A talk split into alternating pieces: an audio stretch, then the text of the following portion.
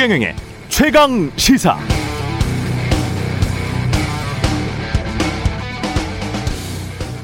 네, 기자는 국민의 알 권리를 충족시키고 진실을 알릴 의무를 가진 언론의 최일선 핵심 존재로서 공정 보도를 실천할 사명을 띠고 있으며 이를 위해 국민으로부터 언론이 위임받은 편집 편성권을 공유할 권리를 갖는다. 기자는 자유로운 언론 활동을 통해 나라의 민주화에 기여하고 국가 발전을 위해 국민들을 올바르게 계도할 책임과 함께 평화 통일, 민족화, 민족의 동질성 회복에 기여해야 할 시대적 소명을 안고 있다. 제가 지금 읽어드린 게 기자협회 윤리 강령입니다. 좋은 말, 훌륭한 가치들만 잔뜩 있네요. 그런데 좋은 말, 가치들이 서로 충돌할 때는 어떻게 해야 할까? 거기에 대한 설명은 없습니다. 예를 들어서 자유로운 언론 활동을 통해 민주화, 평화, 통일, 민족 화합에 기여하려는 시대적인 소명 때문에 보도를 했는데 결과적으로 그게 한 정파에게 굉장히 유리하게 작용하거나 또는 다른 정파에게 불리하게 작동한다면 언론은 그 보도를 해야 하나요? 말아야 하나요? 사실은 뻔한 질문인데요. 그 보도를 한 언론 또는 일부러 하지 않는 언론 둘 중에 어떤 언론이 공정합니까? 언론은 정말 공정할까요? 아니면 사실은 공정한 척만 하고 있는 걸까요? 헛갈리죠? 그래도 이건 확실합니다. 그나마 이렇게 언론의 공정성에 대해서 치열하게 논쟁하는 나라가 좀 낫다. 거기에 희망이 있다는 말씀을 드립니다. 언론에서 나오는 모든 말이 100% 사실이고 모든 주장이 100% 공정하다. 그런 건 없고요. 그렇게 모든 국민들이 믿는 나라는 지금으로선 북한 정도밖에 없기 때문입니다. 네, 안녕하십니까. 2월 15일 세상에 이익이 되는 방송 최경령의 최강시사 출발합니다. 저는 KBS 최경령 기자고요. 최경령의 최강시사 유튜브에 검색하시면 실시간 방송 보실 수 있습니다. 문자 참여는 짧은 문자 50원, 긴 문자 100원이 드는 샵 9730 그리고 새로워진 콩 어플 또는 유튜브에 의견 보내주시기 바랍니다. 오늘 인터뷰에서는 정치의 품격 유인태 전 국회 사무총장 만나보고요. 그리고 국민의힘 임승호 대변인 만납니다.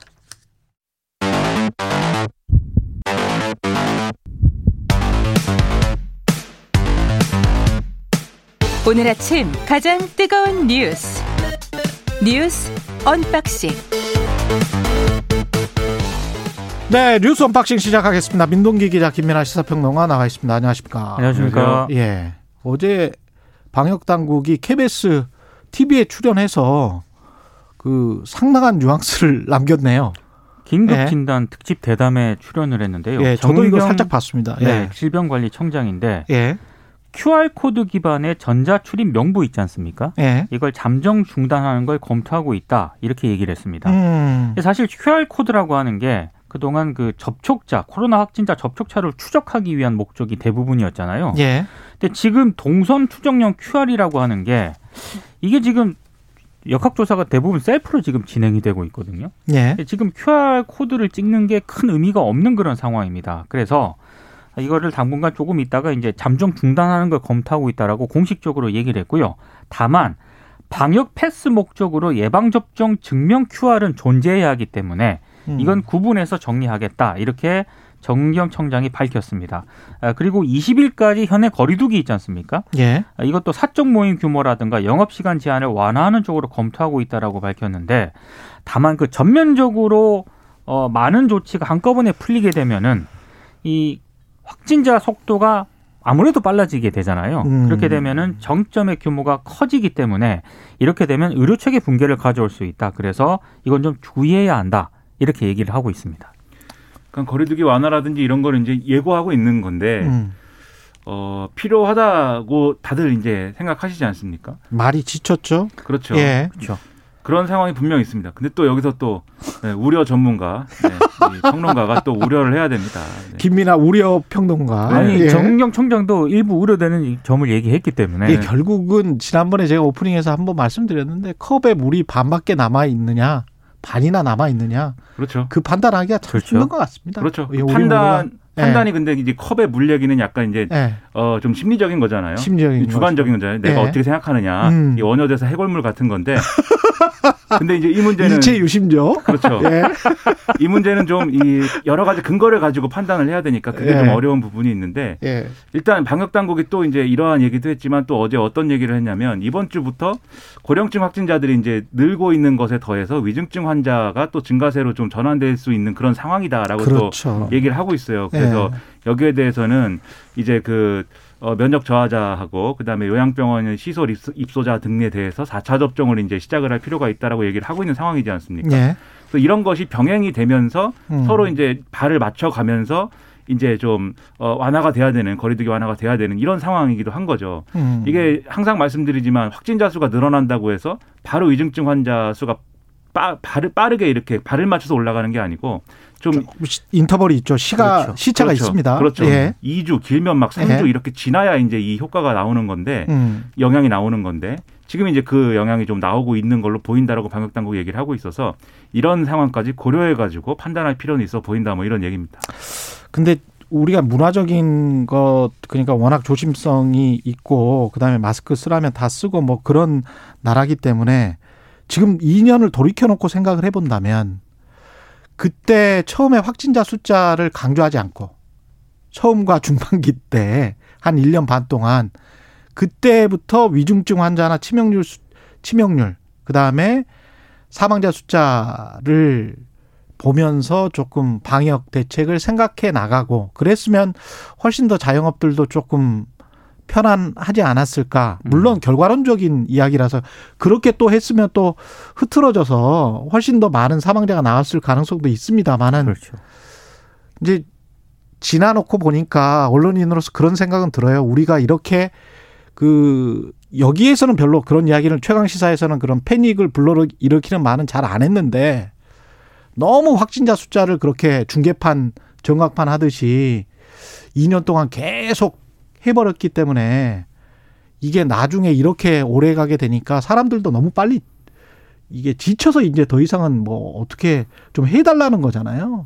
그렇죠. 예. 그리고 그래서 다른 대응 대응할 수 있는 전략들이 이제 딱히 없어져 버린 거 아닌가 그런 생각이 들어요. 그 결정적으로 이제 예. 오미크론 변이가 왔기 때문인데 결론적으로는 음. 이 대응할 수 있는 카드가 없어진 게 그렇죠. 다른 나라에 비하면은 우리 국민들은 정말 잘 버틴 겁니다. 잘했어요. 아. 왜냐하면 결국은 사망자 숫자거든요. 그렇죠. 결국 그리고 제가 한 몇 개월 전에도 말씀드렸다시피 2019년 그러니까 평년과 비교했을 때 전체 사망자 숫자 모든 질병 뭐 교통사고 포함한 전체 보통의 사망자 숫자와 그리고 2010년, 2020년, 2021년에 이 코로나 바이러스가 창궐했을 때 이 사망자 숫자를 비교해 보면 나라별로 그래도 우리가 플러스 마이너스 0에 수렴하는 그런 나라 중에 하나거든요. 그러니까 사실 방역 예. 대책하고요. 예. 그 방역 수칙을 저는 국민들이 우리 국민들을 굉장히 잘 지켰다라고 생각을 하거든요. 음, 다만 이제 다른 나라에 비해서 자영업자 비중이 너무 높다 보니까 너무 높고 자영업자분들이 그분들이 많이 너무 많이 받았- 희생을 했어요. 지금 그렇죠. 보면 예. 뭔가 지금 대책은 마련해 줘야 될 것 같습니다. 그렇습니다. 예. 항상 이렇게 사회적으로 약한 사람들만 한테 다 이렇게 그렇죠. 해버리고 그거를 정책 집행하는 분들이랄지 저- 이렇게 말하고 있는 저 자신도 그냥 월급쟁이잖아요. 그러면 아무런 경제적으로는 부담이 없는 거거든요. 음. 그러면 그 사람들 입장에서 좀 생각을 해줘야 될 것 같아요. 그렇죠. 저는 월급쟁이 아닙니다. 이 세 명 중에 이제 월급쟁이는 이제 최경영 기자 한 명. 네. 그렇죠. 예. 저만 포함하겠습니다. 저만. 오늘 자정부터 대선 공식 선거 운동이 시작됐습니다. 이재명 네. 후보는 부산항 해상교통관제센터에서 이제 이 수출 운항 선박 근무자들을 만났거든요. 이렇게 이제 공식 선거 운동을 시작을 했습니다. 이재명 후보는 부산에서 출발해가지고 서울로 올라오는 그런 동선입니다. 아, 그리고 지금 에, 이낙연 선대위 총괄위원장은 광주 전남에서 출발을 하고 정세균 상임고문은 전북에서 그리고 추미애 명예선대위원장은 대구에서 이제 유세를 벌이면서 출발을 해가지고요. 오늘 저녁 7시에 서울 강남 고속버스 터미널에서 합동 유세를 벌입니다. 이렇게 이제 첫날 일정을 마감을 하고 예. 윤석열 후보는 서울 청계광장에서 출정식을 열고 공식 선거운동을 시작을 합니다. 윤석열 후보는 서울에서 출발해가지고요. 부산에서 내- 부산으로 내려가는 그런 방식입니다. 이재명 후보와는 정 반대 코스고 아, 출정식에 앞서서 윤석열 후보는 이준석 대표와 함께 오늘 오전 9시에 국립서울현충원을 함께 참배한 뒤에 청계광장으로 이동을 한다라고 합니다. 그리고 안철수 후보는 대구 경북 지역에서 공식 선거운동을 시작을 하, 거든요 오늘 오전 대구 범어 내거리에서 출근길 시민들과 인사를 하고 경북 구미 박정희 대통령 생가를 방문을 합니다. 그리고 심상정 정의당 후보는 조금 전인 오전 어, 새벽 5시 10분 용산역에서 호남선을 타고 전북 익산으로 떠났습니다. 전주에서 대선 출정식을 하고요. 광주로 이동을 해서 GM 공장을 방문할 예정입니다. 그리고 광주 화정동 붕괴 사고 희생자 분향소도 방문할 예정입니다. 그러니까 이 양강 후보의 동선이 좀 흥미롭죠. 한쪽은 예. 이제 위에서 아래로 내려가고 한쪽 아래에서 위로 올라오고 뭐 이런 이런 그림인데 둘 다 경부선을 탄다는 건 똑같습니다. 음. 그렇습니다. 네. 그 중간에 어디 한 만나가지고 예. 네.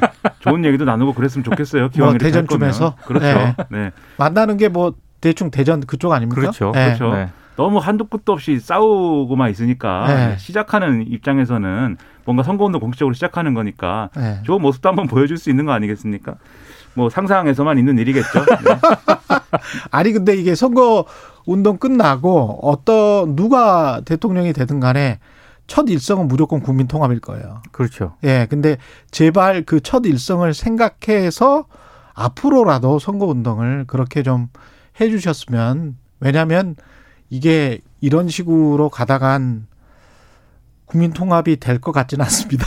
그러니까 이 정치인들은 출마한 후보하고 정치인들은 예. 이게 아 선거니까 이렇게 하지라고 이제 하는 마음들이 있고 예. 끝나면 뭐 서로 악수도 할 수 있고 뭐 이렇게 할 수 있는데 음. 그 선거 전에 또 이렇게 동원된다고 할까요? 또 마음을 뺏기고 있는 국민들도 그렇죠. 그렇게 치유될 수 있느냐? 예. 그건 아니거든요. 어. 그래서 이게 국민들은 이제 자기 후보를 지지하는 것에 더해 가지고 또 상대 후보를 지지하는 사람들을 막 미워하기도 하고 뭐 이렇게 될 수도 있는 거니까 음.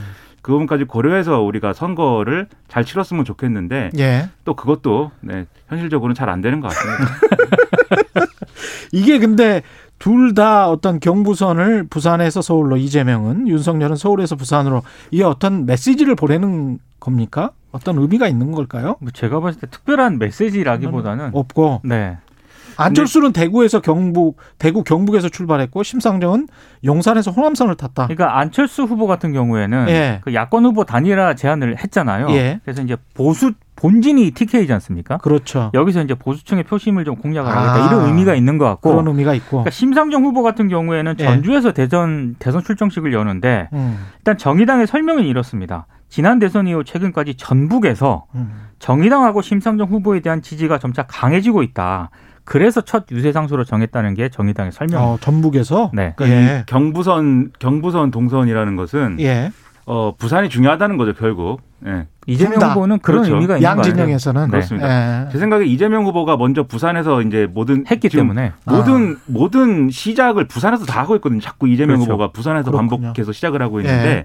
만약에 그게 아니었으면 윤석열 후보도 부산에서 출발했을 가능성이 있다고 생각을 합니다. 네, 근데 겹치니까 이제 이렇게 된 거긴 한데 서울에서 부산으로 네, 순서를 그쵸? 바꾼 것 같아요. 아. 큰 지역별로 나눠놓고 보면은 이번에 또 이 스윙 보터들이 많이 이제 이 집중되어 있는 그러한 지역이 또 PK 지역이기도 할 테니까 예. 아마 그 공을 들이는 모습을 예, 초장에 보여주는 것 같습니다. 예.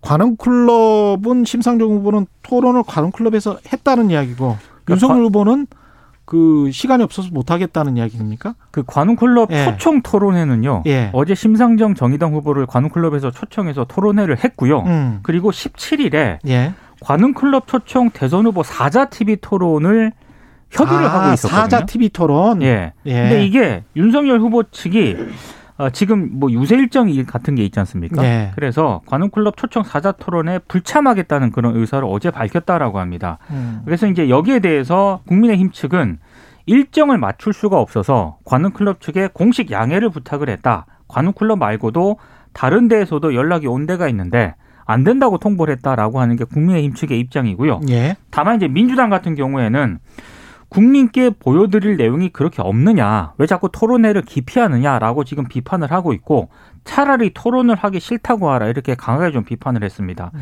아, 그리고 윤석열 후보하고 이재명, 심상정, 안철수 후보 등 4명의 대선 후보가 원래 그 관훈클럽 초청 사자 토론이요. 3일하고 11일에 이어서 17일에도 세 번째 토론을 추진 중이었거든요. 예. 근데 이제 윤석열 후보 쪽에서 17일 토론은 못 참석하기가 어렵다라는 일정을 밝힌 거죠. 음. 그러니까 이게 만약에 이전에 이제 이 TV 토론의 일정을 정하고 이제 협의를 하고 이런 과정이 그렇게 다 됐는데 예. 이 관훈 클럽 토론에 대해서만 이제 이런 일이 벌어졌다라고 하면 그래서 이 공식 선거 운동 기간에 아무래도 이제 일정이 빡빡하고. 그럴 테니까 예. 이게 안 됐나 보다 할 텐데 음. 윤석열 후보 측에서 계속 토론 일정과 이 내용에 대해서는 계속 이제 비협조적이었던 거잖아요. 냉정하게 얘기해서. 예. 그러다 보니까 관훈 클럽 토론도 그런 상황의 연장선 아니냐. 음. 그래서 이제 이게 깨진 거 아니냐. 이런 평가가 나올 수밖에 없는 거예요. 특히 관훈 클럽이라는 데는 이름이 좀 어려운데 저는 이게 왜 관훈 클럽인가 이름이 왜인지 잘 몰랐는데 음. 그 처음에 관운동에서 시작해서 관훈 클럽이더라고요. 예. 그 중견 언론인들의 모임이고 여기서 음. 중견 언론인들이라는 것은 데스크급 이상이에요. 그렇죠. 맞아요. 차장 이상. 그렇죠. 예. 굉장히 그 뭐랄까요? 이 경력이 오래된 기자들이 모여 가지고 이렇게 질문을 하는 방식으로 이제 한 사람을 불렀을 때는 그렇게 토론을 하는 거고 예. 네 명을 불렀을 때는 그만큼 이제 중견 언론인들이 어쨌든 이 짜는 토론의 방식이니까 나름 음. 공정하고도 심도 있는 토론을 할 수 있는 그런 기회가 되지 않겠습니까? 근데 그런 걸 또 거부를 하는 모습이 국민들 유권자들 입장에서는 윤석열 후보는 토론을 계속 피하는 거 아니냐 이런 이제 모습이 될 수도 있어요. 물론 음. 윤석열 후보 측은 어, 두번 두 차례 토론을 통해서 봤듯이 음. 그렇게 난 토론에 약한 사람 아니다 이렇게 얘기할 수 있겠지만 그 두 차례 토론이 다 또 굉장히 높은 시청률을 기록하고 관심이 뜨거웠지 않습니까? 예. 그렇다는 건 여전히 유권자들은 목말라 하고 있다는 거거든요. 이 토론을 음. 통해서 각 후보들의 어떤 그런 비전을 보는 것에 대해서 음. 또좀 전향적으로 응했으면 좋았을 텐데 여러모로 아쉽습니다. 예. 이재명 후보는 국민통합 대통령을 강조했습니다. 그러니까 어제 이제 그 공식적으로 이제 그 서울 중구 명동 예술극장 사거리에서 기자회견을 열었거든요. 위기 극복 국민통합 선언 기자회견을 열었는데 음. 굉장히 이제 좋은 말을 했죠. 그리고 좋은 말이죠. 그렇습니다. 이번 예. 대선을 통합 정치와 정치 보복이 결정되는 역사적 분기점으로 규정을 했는데 한 가지 특징적인 것은 이렇게 하면서 음. 윤석열 후보를 강하게 비판했다는 그런 점입니다. 왜냐하면 비판할 수밖에 없겠죠. 왜냐하면 예. 지금 뭐, 뭐 적폐 수사라든가 이런 부분들에 대해서 예. 지금 이재명 후보는 공세를 강화하는 그런 추세이기 때문에 뭐 지지자들이 결집이 되고 있고요. 그렇습니다. 예. 어제 뭐 하여튼 그렇게 얘기를 했고 또 한 가지 특징적인 기자회견에 앞서가지고 국립서울현충원을 방문을 했는데 김대중, 김영삼 뭐 여기 이제 묘지에 방문한 거는 굉장히 좀 지금까지 해왔던 거 아니겠습니까? 예. 근데 박정희, 이승만 전 대통령 묘역을 또 참배를 한 것도 아. 조금은 다른 그런 부분이었습니다. 그러니까 이재명 후보의 기자회견의 핵심 어떤 효과랄까 메시지랄까 이런 것은 이, 이 기자회견은 민주당이 그동안 유권자들의 기대에 부응하지 못했다. 국민들의 기대에 부응하지 못했다. 그래서 음. 죄송하다. 이재명 후보도 마찬가지다. 죄송하다. 이걸로 시작을 했습니다. 예. 또 반성과 이런 걸 토대로 해서 앞으로 국민 통합을 하기 위해서 예, 국민 통합 추진위를 만들고 그다음에 이제 정치 개혁을 하고 이런 것들을 여러 가지를 약속을 한 건데 음. 저는 이대로만 되면 이게 굉장히 모범적인 어떤 정치 개혁의 방향이나 이런 걸 다시 제시했거든요. 예를 들면 위성 정당은 방지하는 법을 만들겠다 할지 비례대표를 어. 강화하겠다 할지 그리고 뭐 어 이 이재명 정부라는 표현도 쓰지 않겠다. 왜냐하면 다양한 진영이 이제 이 참여하는 통합 정부를 음. 꾸릴 것이기 때문에 노무현 정부, 문재인 정부, 이재명 정부, 그렇죠. 이재명 정부라는 표현을 쓰지 않겠다. 그렇죠. 집권을 하게 된다고 하더라도 그렇죠. 심지어 예. 이제 4년 중인 개헌을 추진을 하는데 만약에 음. 필요하면 이제 임기를 단축을 하고 본인은 그러니까 4년만 하고 나가겠다. 그렇죠. 예. 그, 그것이 가능 그것이 가능하고 합의되면 그렇게 하겠다. 그리고 아, 개헌을 하게 되면 네, 예. 지금 헌법 현행 헌법에 의하면 재출마도 안 되기 때문에 음. 본인이 자- 다시 출마하는 일도 없다 강조를 했는데 이대로만 되면 굉장히 이제 좋은 일이죠. 다만 음. 이제 이게 실제로 이재명 대통령 시저 시대에 가능할 것이다라는 믿음을 또 유권자들에게 줘야 되는 거 아니겠습니까? 예. 그래서 이런 믿음을 주기 위한 또 어떤 여러 가지 어, 이 행보들이 필요할 것 같아서 이런 약속을 그 정도의 구체화? 신뢰감을 가지고 볼 수 있을 음. 것인가 예. 지켜봐야 되겠죠. 선거 때는 이제 수사 레토릭이라고 하잖아요. 그렇죠. 예, 수사만 굉장히 발달하고 이걸 너무나 마케팅 측면에서 우리가 정치 공학 뭐 누구를 어떤 표를 얻고 그러려면 이런 말을 해야 되고 뭐 이런 이야기 음. 하지 않습니까? 그렇기 때문에 또 국민 통합이라는 말도 수사로만 하면 안 돼요. 그렇습니다. 수사로만 특히 이제 예. 지금 정권 교체를 꾸미는 말로만 하면 안 됩니다. 그렇죠. 예. 정권 교체가 필요하다고 생각하는 여론이 지금 각종 여론조사에서 굉장히 높게 나타나고 있지 않습니까? 그렇죠. 예. 그래서 이런 말이 지금 제가 말씀드린 것처럼 아 민주당이 변화하고 있고 그 민주당이 변화하는 거를 이재명 후보가 이끌고 있구나 이렇게 음. 받아들여지면은 이게 뭔가 아 기존에 우리가 봤던 민주당 정권보다 업데이트된 정권이겠구나 이렇게 생각하게 되겠지만 지금 말씀하신 것처럼 아 중도 공략을 하는구나 아 그러한 전략이군 이렇게 생각을 하면 그냥 전략적인 거지? 뭐. 네, 그렇게 되면 안 그렇게 되면 예. 효과가 없을 것이기 때문에 그렇죠. 이러한 진정성을 또 증명을 해야 되는 거죠. 정말 수사와 진정성 네. 이둘 사이에 그러니까 그냥 꾸며낸 말과 진심과 이거를 참 유권자가 가려내기가 힘든 것 같습니다. 참 힘든 힘들어요. 그 그러니까- 선거든 뭐든. 그렇죠. 예. 그러니까 얼마나 중요합니까? 최경영의 최강 시사가 이렇게 중요합니다. 저도 헷갈려요. 저도 네. 이게 정말 주식 투자하는 거하고 비슷한 것처럼 좋은 기업 하나 발굴해내는 게 이렇게 힘드네요. 음. 예, 다 그냥 선전만 하니까 우리 기업 좋다고. 윤석열 어, 윤석열 후보는 어, 검찰 직접 수사를 확대하고 검찰권을 강화하겠고 그냥 검찰을 어떻게든 정권으로부터 독립시키겠다 이런 취지겠죠. 예. 어, 어제 사법 분야 공약을 발표했거든요. 예. 크게 굉장히 방대한 양인데 음. 크게는 세 가지입니다. 검찰의 이 고위공직자 수사 권한을 확대하겠다. 음. 그리고 검찰의 독자적인 예산 편성권을 보장을 하겠다. 그리고 법무부 장관의 검찰총장 수사 지휘권을 폐지하겠다. 이제 이 세 가지인데요. 음. 현행 공수처법에서는 고위공직자들에 대해서 공수처가 우선 수사하도록 돼 있지 않습니까? 예. 근데 윤석열 후보가 이걸 독소 조항이라고 어제 표현을 했고요. 만약에 국민들이 이 공수처 제도에 회의가 있다면 폐지를 추진하겠다 이렇게 얘기를 했고 음. 그리고 경찰이 손, 송치한 사건은 검사가 직접 보완 수사를 하도록 하고 검찰 고소 고발 사건은 검찰이 직접 처리하도록 하겠다 이런 내용을 공약에 담았거든요. 예. 어, 이 얘기는 검찰의 직접 수사를 확대하겠다는 건데 이거는 검경 수사권 조정 있지 않습니까? 그렇죠. 이 원칙을 허무는 내용이기 때문에 논란이 좀 예상이 되고 있고요. 예. 그리고 검찰총장이 매년 검찰청의 예산을 기획재정부에 요구할 수 있도록 버- 제도화를 해서 음. 검찰청 예산을 법무부와 별도로 편성을 하겠다. 이 공약도 발표를 했는데 이거는 이제 법무부를 건너뛰고 검찰총장이 직접 기획재정부에 예산을 요구해서 편성하도록 하겠다는 그런 얘기인데 음. 그러면 이제 몇 가지 좀 문제점이 발생할 수도 있습니다. 일단 검찰 내 줄서기가 더 심해질 수도 있다. 이런 우려가 하나 나오고 있고 예. 또 하나는 정부가 그러면 검찰을 통제할 수 있는 방법은 인사권밖에 없다. 음. 그러면 검찰의 권한이 너무 비대해지는 것 아니냐 이런 문제도 나오고 있고요. 또 하나는 예산을 별도 편성하게 되면 검찰총장이 국회 출석하는 비율이 높아지지 않습니까? 그렇죠. 이렇게 되면 또 국회에 또 검찰이 좀 눈치를 보게 되는 것 아니냐 음. 이런저런 문제점들이 지금 나오고 있는 상황입니다. 그러니까 이게 사실상 문재인 정권에서 했던 검찰 개혁이라는 어떤 틀 안에서 이루어진 제도 개혁이라든가 이런 것들은 다 원위치 시키겠다는 거거든요. 다 뒤집어 엎겠다. 그렇죠. 예. 그걸 다 리셋하겠다는 건데 음. 저는 이 정권에서 이제 검찰 개혁이라는 큰 주제 안에서 이루어진 여러 가지 정치적 행위들 음. 그런 정치들 이게 대단히 편협하고 비합리적인 데가 있었다라고 저는 생각을 합니다. 그런데 그런 정치가 부정적인 영향을 가져왔다라는 거하고 그런 정치를 이제 어타는 과정에서 이제 대전제가 됐던 제도 개혁이 정당하냐의 문제는 별개거든요. 예. 이게 지금의 어떤 어, 이 문재인 정권에서의 검찰 개혁 논의가 이 국민들이 국민들의 마음을 여러 가지로 불편하게 한 점이 있다고 해서 음. 이 제도를 다 그러면은 원래 하던 대로 어, 다시 되돌려야 된다라고 얘기하는 거는 음. 이전의 제도적인 어떤 환경 그런 환경에서는 그런 문제가 없었느냐 음. 굉장히 더 많은 문제가 또 있었죠 예. 또 다른 문제들이 여러 가지가 있었기 때문에 대안이라는 거는 어 이것도 답이 아니고 저것도 답이 아니라고 한다면 그 제3의 대안을 가지고 그러면 얘기를 하거나 이런 게 있어야 되는데 예, 검찰 개혁도 할 수 있고 그다음에 검찰 독립성도 강화할 수 있는. 그렇죠 예. 그게 그런 게 아니라 이제 음. 검찰의 어떤 어 이 친정 체제 구축 이런 것으로 보여서 음. 상당히 우려가 되고 있고 그래서 민주당에서는 심지어 검찰공화국이라고 지금까지 주장했는데 한 단계 더 올렸습니다. 검찰 제국으로. 그래서 예. 검찰 제국을 이제 반대하고 우상호 의원 같은 경우에는 검찰 제국의 초대 황제가 되겠다는 거다 이렇게 반응을 하고 있는데요. 예. 저는 이것도 이렇게 어떤 수사로 이렇게 비판할 게 아니라 음. 합리적으로 좀 이렇게 비판하고 반박할 필요가 있어 보여요.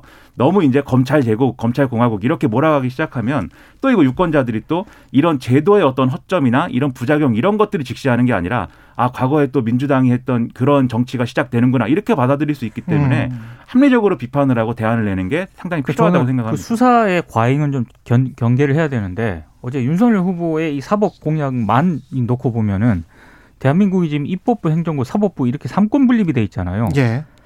사건 분립을 하겠다는 건가라는 검찰부 생각이, 검찰부를 만들어서 저 그 정도 생각이 들 정도로 너무 권한을 강화시키고 있습니다. 검찰청이 아니고 검찰부. 네. 더군다나 윤석열 후보 적폐 수사 얘기도 하고 특정 검사 이름을 거론해 가지고 음. 어, 그런 뭐 중용하겠다라는 의지도 밝힌 상황인데 이게 뭐 민정수석실도 없앤다 그러고 검찰 독립성을 강화한다고 하라고 하고 하지만 그럼 검찰을 어떻게 견제하겠다는 거냐 검찰 권력 굉장히 비대한데 이거는 음. 부정할 수 없는 사실 아닙니까? 예. 그렇게 물어보면 결국 그 답은 대통령이 그러면 견제하는 거거든요. 그렇죠. 그런데 윤석열 후보가 적폐 수사를 얘기하고 해서 검찰총장 출신의 후보가 대통령이 됐는데 예. 그 검찰 견제가 제대로 되겠느냐 오히려 검찰 직할 체제 되는 것이다 청- 청와대 직할 체제 되는 것이다 이런 의문과 비판이 있어요 이게 제가 그냥 하는 얘기가 아니라 오늘 음. 일부 신문을 빼놓고는 음. 사설이라든가 이런 칼럼이라든가 이런 걸 통해서 굉장히 이제 일반적으로 지금 제기하고 있는 비판입니다 그래서 이거에 대한 답을 윤석열 후보 측이 음. 명확하게 내놔야 될 필요가 있어 보입니다 이 국민의힘 지지자들은 검찰 독립이 최고다라고 생각을 하고 있는 것 같고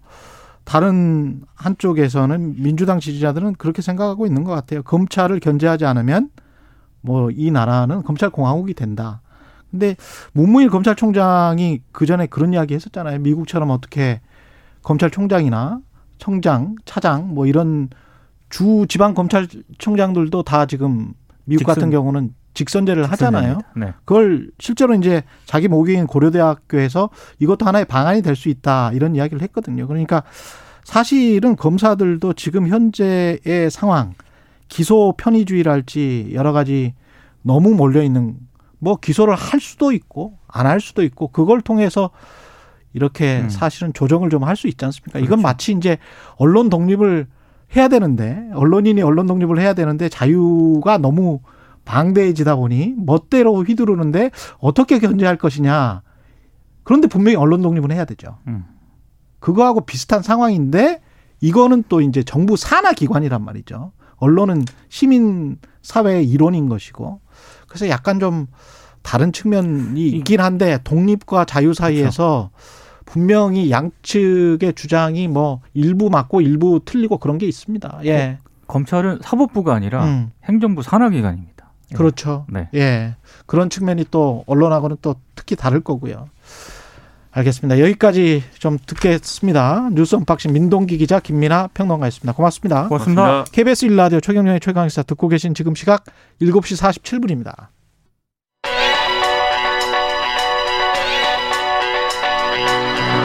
최강 시사 신혜리의 눈. 네, 신혜리의 눈 뉴스버터 신혜리 에디터 나와 있습니다. 안녕하십니까? 네, 안녕하세요. 아, 우크라이나 에서 전쟁 발발할 수 있을 것 같은 이 분위기 계속 네. 외신에서는 지금 난리죠. 뭐 헤드라인이 다 이겁니다. 그죠? 네, 맞아요. 네. 간밤 사이에 또 업데이트된 부분이 있어서 음. 가장 이제 최신 업데이트된 부분부터 좀 설명을 어, 드리고자 합니다. 좋습니다. 예. 네, 일단은 독일 슐츠가 예. 우크라이나 대통령과 면담을 했습니다. 실주 총리가 네, 예. 결국에는 음. 나토 가입 문제에 대해서 의견이 보였습니다. 이견 이견. 예. 네. 우크라이나는 계속 이제 나토 가입할 의사가 있다. 그렇죠. 지금 이게 중요하다라고 했고요. 예. 독일은 어. 지금 나토 가입이 중요한 현안은 아니다라면서 발을 뺐습니다. 아, 그렇군요. 네, 결국에는 이제 예. 독일이 지지를 해줄 것인가 말 것인가 요거에 따라서 지금 나토 가입의 운명이 처할 수 있거든요. 예. 왜냐하면 이제 그 가입국 한 국가, 유럽 한 국가라도 반대를 하면 가입을 할 수가 없어요. 이게 만장일치죠. 네, 근데 네. 지금 사실 독일 상황에서는 음. 이 러시아와 음. 이 노르트 스트림 2 가스관 사업이 굉장히? 예, 예. 이게 중요하기 때문에 예. 지금 그런 리스크를 감안하면서까지 우크라이나 편에 설 수 없다. 뭐 이런 신호로 보입니다. 그리고 지금 춥잖아요. 그렇습니다. 아직 추워 독일이. 네, 톡, 예. 네, 그리고 천연가스 가격이 예. 지금 어마어마하게 예, 어, 올랐어요. 엄청 올랐어요. 그래서 예. 내부 안에서도 지금 인플레이션 때문에 난리기 때문에 예. 지금 우크라이나한테는 당신들 지금 나토 가입이 중요한 문제가 아니야 라면서 아. 늦추자는 그런 신호를 계속 보내고 있는데요. 아, 우크라이나 버림받은 것 같은데요. 네, 그래서 젤렌스키 대통령이 굉장히 이제 예. 좀 강경하게 아니다. 우리는 지금 이게 노 이제 헌법에도 명시되어 있다. 예. 그래서 이거는 반드시 가입해야 된다라고 하면서 지금 그 도시에서 많은 대사관들 빠지지 않았습니까? 예. 그런 이제 조치들에 대해서도 굉장히 좀 서운함을 내비치면서 음. 지금 정치인 30명도 지금 외국으로 지금 비행기 타고 갔는데 음. 나는 끝까지 여기 지킬 것이다라고 얘기를 했어요.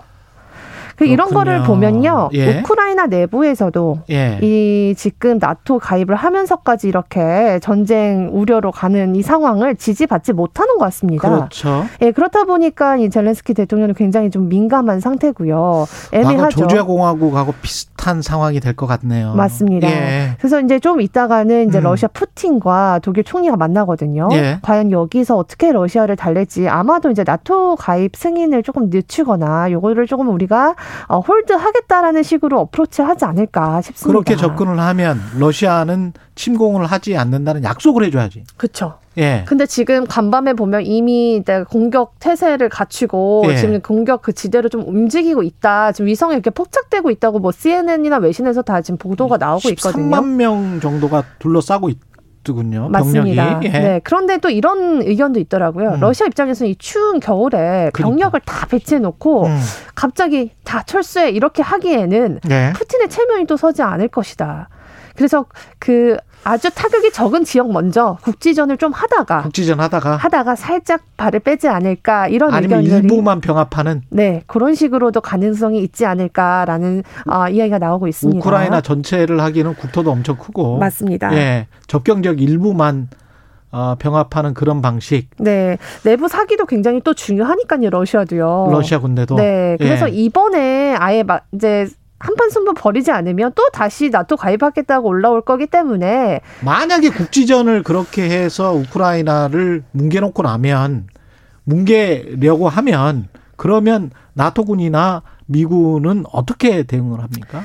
그게 지금 관건입니다. 그죠. 과연 어떻게 할지 이거를 이제 물론 음. 계속 서방 국가는 강경한 메시지 보내고 있지만요. 계속 얘기한 거는 긴 경제 제재를 가하겠다 이렇게 얘기를 하고 있어요. 그 뉘앙스가 어떻게든 외교로 풀어 보려고 하는 것 같아요. 네. 맞습니다. 네, 예. 미국 입장에서도 유럽 입장에서도 지금 굳이 전쟁을 일으키면서 어. 아, 리스크를 감당할 필요가 없는 게 지금 바이든의 전쟁은 이제 러시아가 일으킨 거고. 그렇죠. 예. 바이든 지지율이 계속 좀 하락하고 있지 않습니까? 그렇죠. 지금 바이든이 굉장히 좀 난처한 상황이란 말이에요. 인플레이션이 중간 가장 큰 문제고. 네, 인플레이션에 이어서 아프간 뭐 그런 사태에 이어서 그렇죠. 외교력이 또 시험대에 올랐다 이런 기사도 나오고 있기 때문에 음. 지금은 좀 조용히 이 경제 현안에 좀 집중하는 걸 그렇지. 미국도 원할 것 원할 것 같습니다. 만약에 지금 그, 그 전쟁이 임박한 것 같다라고 해서 지금 에너지 가격이랄지 경제에 네. 굉장히 미치는 영향이 심대한데 어떻습니까? 그것 도 한번 체크해 보죠. 네, 지난 주말에요. 예. 미국 백악관이 반도체 기업을 불렀어요. 음. 그러면서 반도체 소재 공급만을 다 변화해다 해달라 이렇게 겨- 얘기를 했습니다. 반도체 소재. 네, 그 예. 이유가 뭐냐면요. 지금 우크라이나 러시아에서요. 미국이 네온이나 팔라듐 같은 반도체 재료를 수입해서 쓰고 있거든요. 아 여기가 지하 자원이 많다 그랬죠? 네, 그래서 우크라이나가. 이게 막힐 수 있는데요. 음. 이거 제가 보니까 미국에서 이 반도체 제조에 사용하는 네온은 90% 이상은 우크라이나에서 수입하고 있고요. 그렇군요. 팔라듐의 35%는 러시아에서 공급받고 있기 때문에 그렇군요. 이게 진짜 전쟁으로 퍼진다면 또 다시 반도체 대란이 일어날 수밖에 없는 상황입니다. 와. 이 공급난이 심화된다. 네. 에너지 뭐 가스 이거는 뭐 말할 필요도 없고요. 어, 뭐 간밤에 지금 WTI 그러니까 유가가요 음. 배럴당 95달러 가 됐습니다. 어, 진짜 100불 네, 되겠는데. 100불이 될 것 같고요. 예. 이렇게 계속 긴장감이 가다가는 정말 이번 주에 100불을 찍을 것 같습니다. 천연가스 가격도 워낙 많이 오르고 있고 예. 지금 이런 상황에서 비료 시장까지 영향이 있는데요. 비료 예, 시장까지. 우크라이나 러시아에 그 곡물을 많이 생산되고 있지 않습니까? 우크라이나가 뭐 곡창지대라 그랬잖아요. 네. 예. 그래서 이 세계 밀 옥수수 가격이 지금 계속 뛰고 있어요. 음. 그래서 또 러시아는 이 최근에 인플레이션 때문에 자국 내 식량 안보를 지킨다고 올해 4월까지 비료 수출을 또 금지한 상태입니다. 그렇다 보니까 지금 인플레 때문에 전 세계 국가가 러시아를 이렇게 저렇게 칠 수도 없고 우크라이나 편을 지금 서줄 수도 없는 상황인데 젤렌스키 대통령만 지금 나토 가입을 하겠다 이렇게 계속 약간은 눈치 없는 그런 강경한 태도를 보이고 있어서 지금 뭐 외신에서는 예. 코미디언 출신의 그 대통령이라는 네. 그런 수식어까지 붙으면서 외교력의 시험대에 뭐 오르고 있다. 또 이렇게 얘기가 되고 있더라고요. 아 안타깝네요. 네. 네, 안타깝습니다. 전쟁은 그래도 일어나지 않았으면 좋겠습니다. 네, 여기까지 그렇습니다. 하겠습니다. 시네리의 눈이었습니다. 고맙습니다. 감사합니다.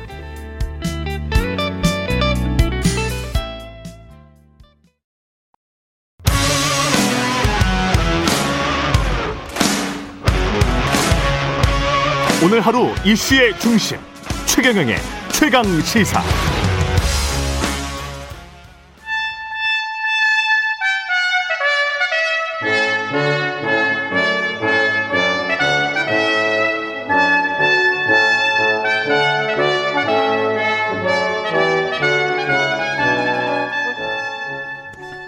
네, 여야 막론하고 쓴소리 쇄신 주문하시는 정치권의 백정노장 영원한 현역이시죠. 유인태 전 국회 사무총장님 매달 월간으로 모셔서 우리 정치의 격을 한 단계 업그레이드 합니다. 월간 유인태의 정치의 품격.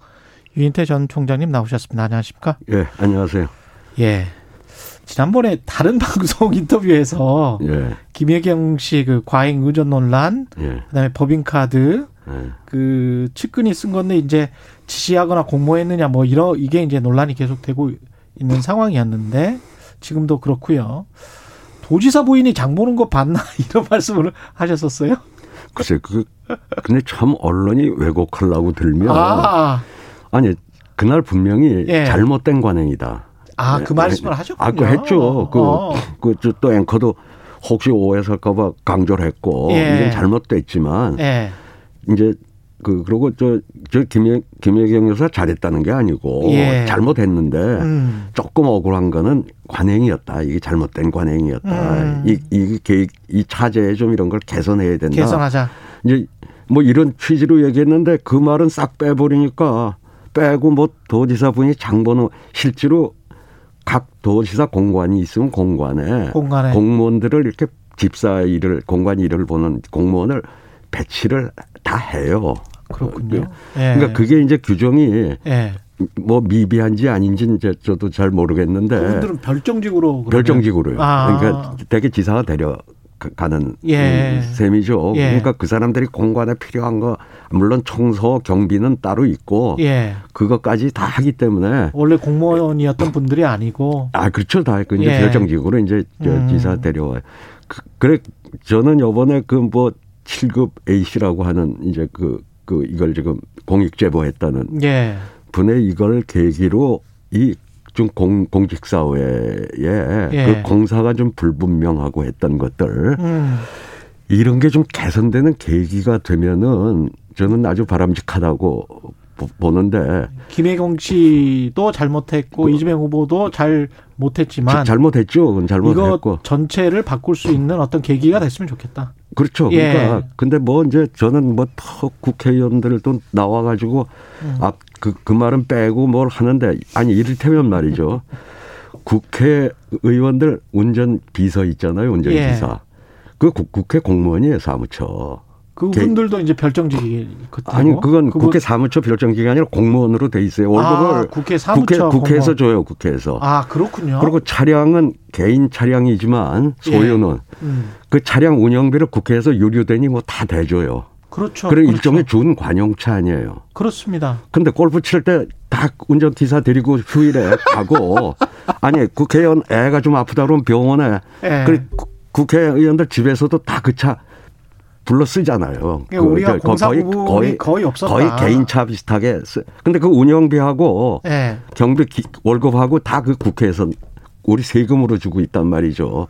아니 이- 이를테면 이를테면 그걸 가지고 누가 뭐 나무래는 사람 나무래기보다 이러한 거에 대해서 공사 구분을 좀 더 명확히 뭐 앞으로는 확실히 하자. 그 법카라는 것도 업무 추진비 저도 카드를 좀 써봤지만 예. 그것도 뭐 전부 저 친구들이니 뭐 이렇게- 이렇게들 저 산게 그게 업무 공적으로 공적인 모임인지 그럼 이제 거기다 나중에 뭐 할 때는 전부 이렇게 다른 걸로 바꾸더라고요. 그렇죠. 저 명목을 예. 뭐뭐뭐 이렇게 어디 부서 회식 뭐 이런 공적인 예. 걸로 그러니까 이런 이런 게 지금 많이 우리 우리 사회 공사 구분이 애매하게 음. 이렇게 잘 좀 돼 있는 것들을 뭐 이번에 저런 걸 계기로 계기로. 해서 좀좀 정비를 하고 예. 개선이 되는 계기로 삼았으면. 저는 그분도 예. 그뭐 그러니까 이- 이- 그 공익 제보에 예. 의미도 살고 어. 뭐뭐 너무 찔끔찔끔 흘리는 게 꼭 순수해 보이진 못하는데 음. 오히려 그 그걸 이- 그렇게 했, 그런 계기가 됐으면 좋겠다. 제도 개선의 계기가 그러니까 됐으면 저는 좋겠다. 좀 김혜경 여- 여사가 그 그냥 도청에 도지사 취임하니까 거기 이제 공무원들이 뭐 이렇게 별정직 둬서 그 사람들을 다 이렇게 공관 뭐 음. 그저뭐이 소위 소위 장 보는 것도 다 이제 그분들이 알아서 예. 이렇게 여, 여기서 이제 뭐 뭐 뭐 가 좀 필요하다 이것만 얘기하면 예. 그 실제로 그건 현실이 그렇다는 얘기를 했더니 뭘 그거 앞에 잘못된 관행을 고치자는 얘기는 쏙 빼고 하니까는 음. 아주 그냥 유니테마니아 형편없는 꼰, 꼰, 꼰대. 옹호하는 꼰대. 것처럼. 예. 예. 그게 돼버렸었죠. 예, 예, 예. 예. 지금 뭐 최대 이슈는 야권 단일화로 다시 넘어갔습니다. 예, 예. 예 상대로 예. 30일 안팎 남기니까 이제 야권 단일화 이야기를 오히려 이제 안철수 쪽에서 역제안을 했습니다. 예. 여론조사 방식으로 하자.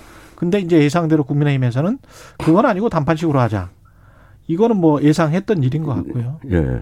단일화는 될 것 같습니까? 어떻게 될 것 같습니까? 그 된다고 그러면 음, 그 윤석열 후보가 음. 과감하게 안철수 후보가 지금 제안한 제안, 제안한 걸 받으면 되죠. 안 받으면 안 받으면 안안 되는 받으면. 거죠. 안 된다. 그럼 이건 지금 저 제가 보기에 예. 안철수 후보가 저걸 제안한 거는 음, 그 단일화의 그 압박과 핍박으로부터 음. 해방되기 위해서 한 거지 예. 흥정을 하려고 예. 뭘 조금 나한테 다소히 유리한 조건을 뭐 더 어쩌고 이런 차원 안- 이런 차원에서 전 제안한 게 아니라고 봐요. 보통은 어. 자 그럼 단일화 합시다. 예. 그리고 실무선에서 그러면 뭐 실무 논의를 합시다 이제 그 단일화 방식을 어떻게 할 그렇죠. 거는 예. 이게 아니고 예. 아 지난번에 뭐 나 저기 오세훈 시장 후보한테 졌을 때 어. 또는 윤석열 후보 당신이 후보 될때 음. 뭐 홍준표하고 각축을 벌렸습니다만 예. 이준수 대표 될 때 아 그 방식 그대로 하자. 음. 근데 보통은 저 정도의 이게 격차가 나면은 예. 아 저쪽에서 덥석 받으면 될 거 아니에요. 그렇죠. 예. 받으면 단위로 되는 거예요, 그냥. 예. 근데 뭔가 조금이라도 리스크가, 리스크가 있으니까, 있으니까 위- 위험 요인이 고- 고- 예, 있어서 못 받으면 예. 그러니까 안철수 후보도 매달리진 않을 것 같다 이- 그, 그 얘기예요. 그러니까 국민의힘 입장에서는 이거를 만약에 여론조사 방식을 거부할 명분이 있나요?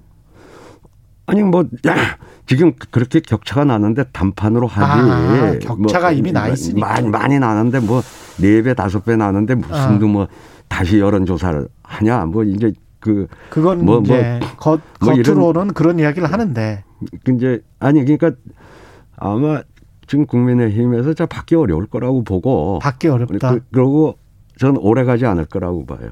이런 단일화 논의가요? 너- 저 안철수 후보도 이거 오래 끌어봤자 서로 간에 그 어. 지지율만 떨어지고 예. 그러니까 이거 아니면 그냥 완주하든지 그냥 어. 난, 난 그렇게들 원하니까 어. 나, 나 하자고 했다. 제안했다. 근데 안 받, 안 받는데 어떡하냐. 그러니까 어. 해방되기 위한 해방되기 그- 그- 위한 예, 단일화 압박으로부터 해방되기 위한 제안이지 흥정을 하려는 제안은 아니다 이렇게 그럼 보여지죠. 역으로 보면은 완주의 시그널은 예. 또한 번 일어날까요? 아니면은 또 한 번 무슨 기자회견을 할까요? 아니면 아니, 뭐- 그쪽에서 받지 않았기 아, 때문에 받지 않, 않은 걸로 예. 이거 단일화 협상은 이제 결렬이다. 끝이다. 이- 이- 마무리됐다. 그거는 아마 오래 가지 않을 거라고 봅니다. 아, 오래 가지 않을 것이다. 예. 예, 언론에서는 뭐 1차 데드라인, 2차 데드라인 해서 뭐 투표용지 시작되는 뭐 28일 그때 그 저, 어, 전 저는 이- 이- 이번 주 넘기지 않고 아. 뭐 가부간에 예. 그 지금. 뭐, 뭐 흔히 하는 말로 イエスかノーか 이거 받을래 말래 이러고 던진 거지. イエスかノーか. 뭐 예? 딱 그러, 그러고 던졌잖아요. 그게. 예. 그 그건 뭐 어떤 더 흥정을 하겠다는 자세는 아니잖아요. 음. 만약에 지지부진하더라도 3월 뭐 4일이나 또는 28일까지 해서 이렇게 쭉 끌다가 단일화가 만약에 성공한다면 그러면 필승 카드입니까? 어떻게 보십니까? 그건? 글쎄 그 과정이 예. 과정이 중요하죠 또. 과정이 예, 중요하다. 그러니까 예. 그, 그좀 안철수 후보를 지지하던 지지층까지 음. 이렇게 조금 감, 감동적인 단일화. 예.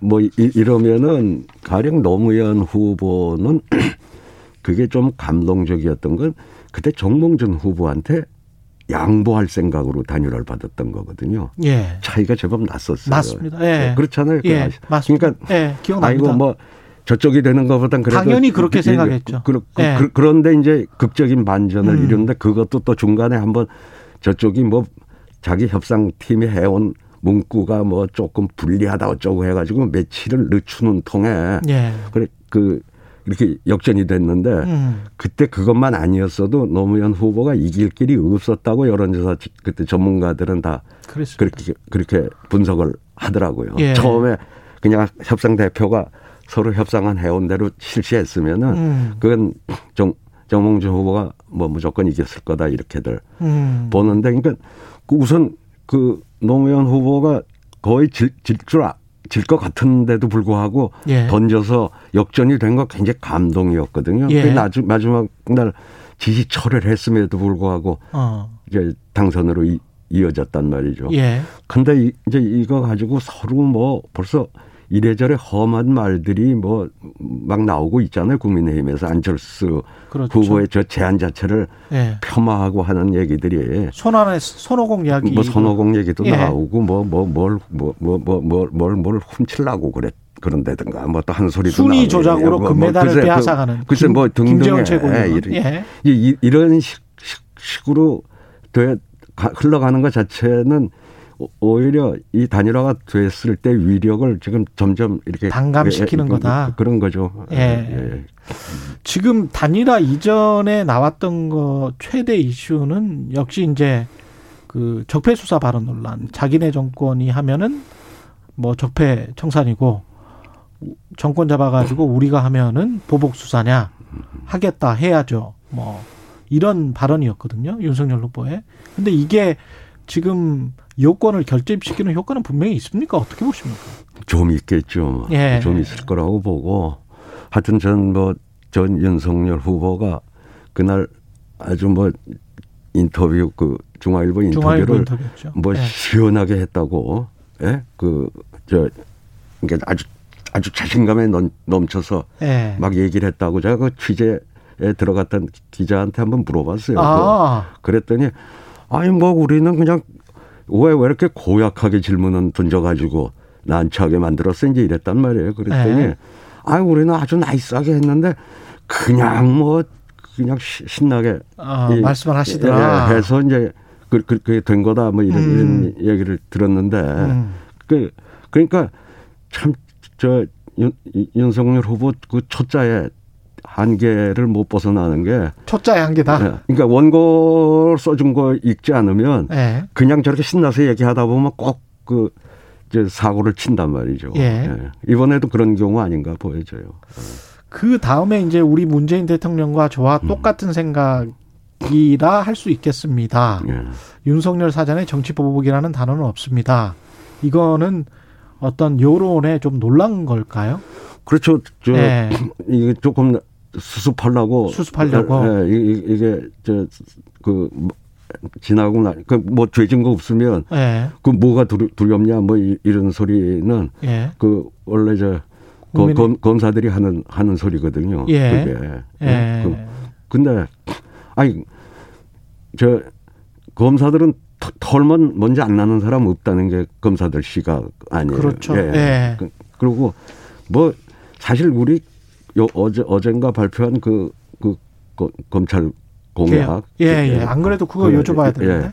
예. 그것도 보면 사실 옛날에 중앙정보부란 데가 음. 군사정권 시절에 예. 뭐 남자를 여자로 바꾸는 거 빼고는 다 할 수 있던 무소불위의 권력을 음. 행사했는데 그 후에 이제 그 워낙 악명 높았던 중앙정부의 힘은 많이 빠졌잖아요. 예.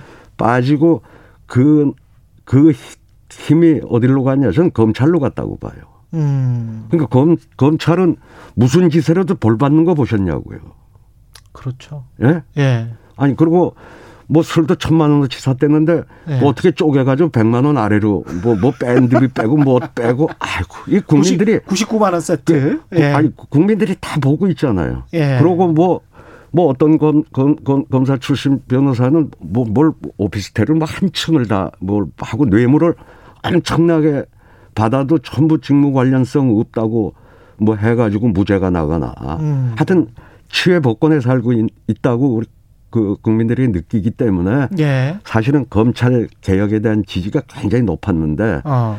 이제 그 뭐 조금 그 검찰 개혁을 추진하는 과정에서 약간 운반 과정이 좀 거칠어 가지고 그 검 그 검찰 개혁에 대한 지지가 조금 낮아지기는 했지만 예. 여전히 우리 검찰은 그 가- 가장 특권을 누리는 최고권에 살고 있는 그 거다 하는 게 국민들의 일반적인 시각이라고 저는 봐요. 그런데 이제 글쎄 윤석열 그러니까 지금 완전히 저 거꾸로 가는 예. 그저 공약을 난 도대체 캠프가 지금 제대로 작동을 하고 있는지 음. 아니면 맨 주, 주요 보- 요직에 음. 전부 검찰 출신들이 있어가지고 저거에 대한 문제의식을 못 느껴서 음.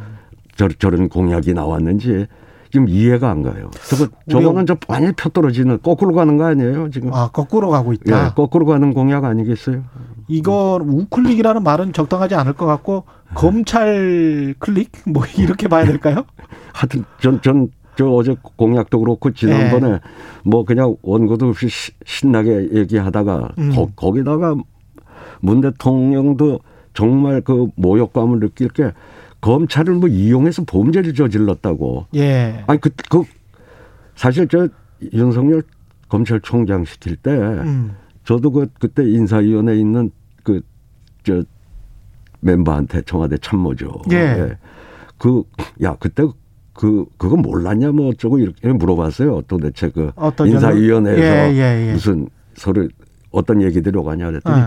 아 대통령이 워낙 꽂혀 있었다고 그래요. 아, 그 이야기는 저도 들었습니다. 예. 예. 윤, 윤, 윤. 그래서 대통령 의중에 예. 윤석열 총, 총장에 워낙 이렇게 꽂혀 예. 있어가지고 음. 제대로 사실 논의도 못 해봤습니다.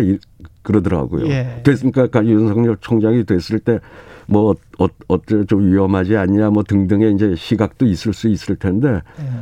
아니 그래 그렇게 그 신뢰해서 그 뭐 무슨 음.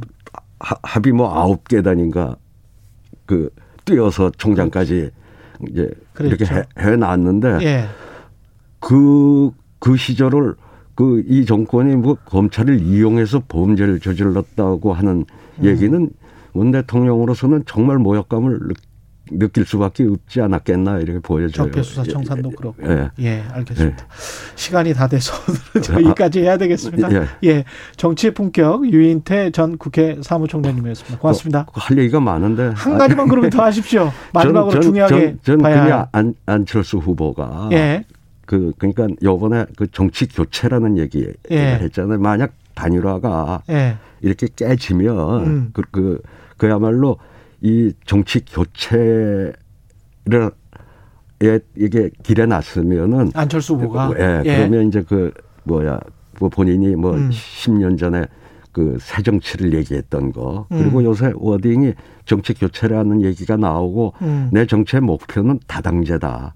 예. 그 그거야말로 이제 하고 있죠. 정말 그 이제 새 정치의 이제 이제 실체가 드러나는 건데 그러면 역사적으로 큰 일을 하는 게 되죠. 그러니까 뭐 하여튼 완주를 하던 독자 음. 아니면은 그 저 정치의 새 장을 여는 음. 그그 그 역할을 지금 안철수 후보는 할 힘이 있다고 봐요. 현재. 안철수 후보는 정치 교체를 할 힘이 있다. 자, 그러니까 둘이 좀 예. 뭐 저렇게 팽팽하니까 음. 예, 예, 서로를 자기를 필요로 하니까 예. 좀그 길로 나, 나서 줬으면 하는 바람도 있고 본인을 위해서도 그게 아마 저기 그 아.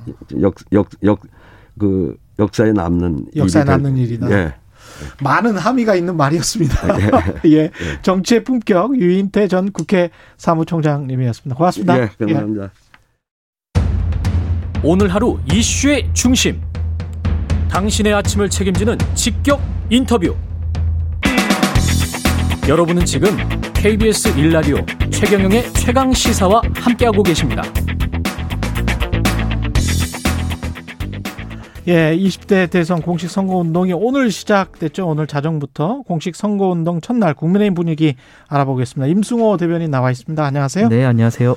예, 대선이 이제 3주밖에 안 남았네요. 아, 네. 예, 조금 긴장됩니까? 어떻습니까? 뭐 저희는 하던 대로 하면은 어, 아. 굉장히 좀 좋은 결과가 나올 수 있다는 믿음을 가지고 하던 대로 있습니다. 하면 이길 수 예. 있다. 그 지금 이제 서울을 시작해서 부산으로 내려가는 하행성 코스 그러면 이렇게 점을 찍으면서 내려가는 예. 겁니까? 어, 그 어떤 메시지가 있나요? 뭐 기본적으로 저희가 본격적인 선거 운동을 시작하기 이전에는 예.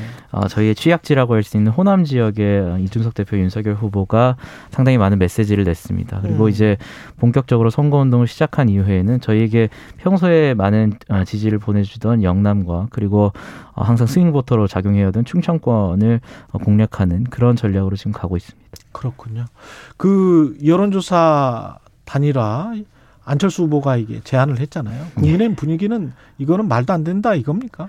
그러니까 기본적으로 예. 단일화를 제안할 때부터 예. 저희는 조금 어 물론 어떤 정권 교체의 대의를 설명한 것은 좋은 거였지만 좀 어. 황당한 어 이야기들이 있을 수밖에 없었다. 예를 들면은 뭐 정권 교체를 나는 할 생각이 없었는데 주위에서 하도 꼬리표를 붙이니 선제적으로 제안해 본다 이런 식이거든요. 정권 교체가 아니고 단일화. 예, 단, 네, 예, 단일화. 단일화를 예. 어, 성, 어, 선제적으로 제안해 보겠다 이런 식으로 얘기를 해요. 그렇다면은 그쪽에서 하도 이야기를 하니까 국민의힘이 예. 이야기하니까 그래 그런 기자회견이었죠. 이제 그런 예. 식의 단일화에 대해서 국민들이 어떻게 생각할 것이냐. 안 그래도 지금 후보 등록 이후에 급작스럽게 단일화를 하게 된다면 음. 어, 야합이라는 비판이 굉장히 세게 나올 텐데 그것을 음. 이겨낼 수 있는 명분이 되어야 되는데 지금 보면은 뭐 그런 식으로 얘기를 하고 있고 뭐 안철수 후보의 뭐 최측근 안핵관이라고 할 수 있겠죠. 권은희 의원 같은 경우에는 그런 말을 하시기 이전에 계속 무슨 자기 후보는 소맥을 안 먹고 우리 후보는 소맥을 먹는다 뭐 이런 식으로 얘기를 했어요. 예. 그러니까 이런 식의 태도에 대해서 과연 국민들이 어떻게 생각할 것이냐 그렇기 때문에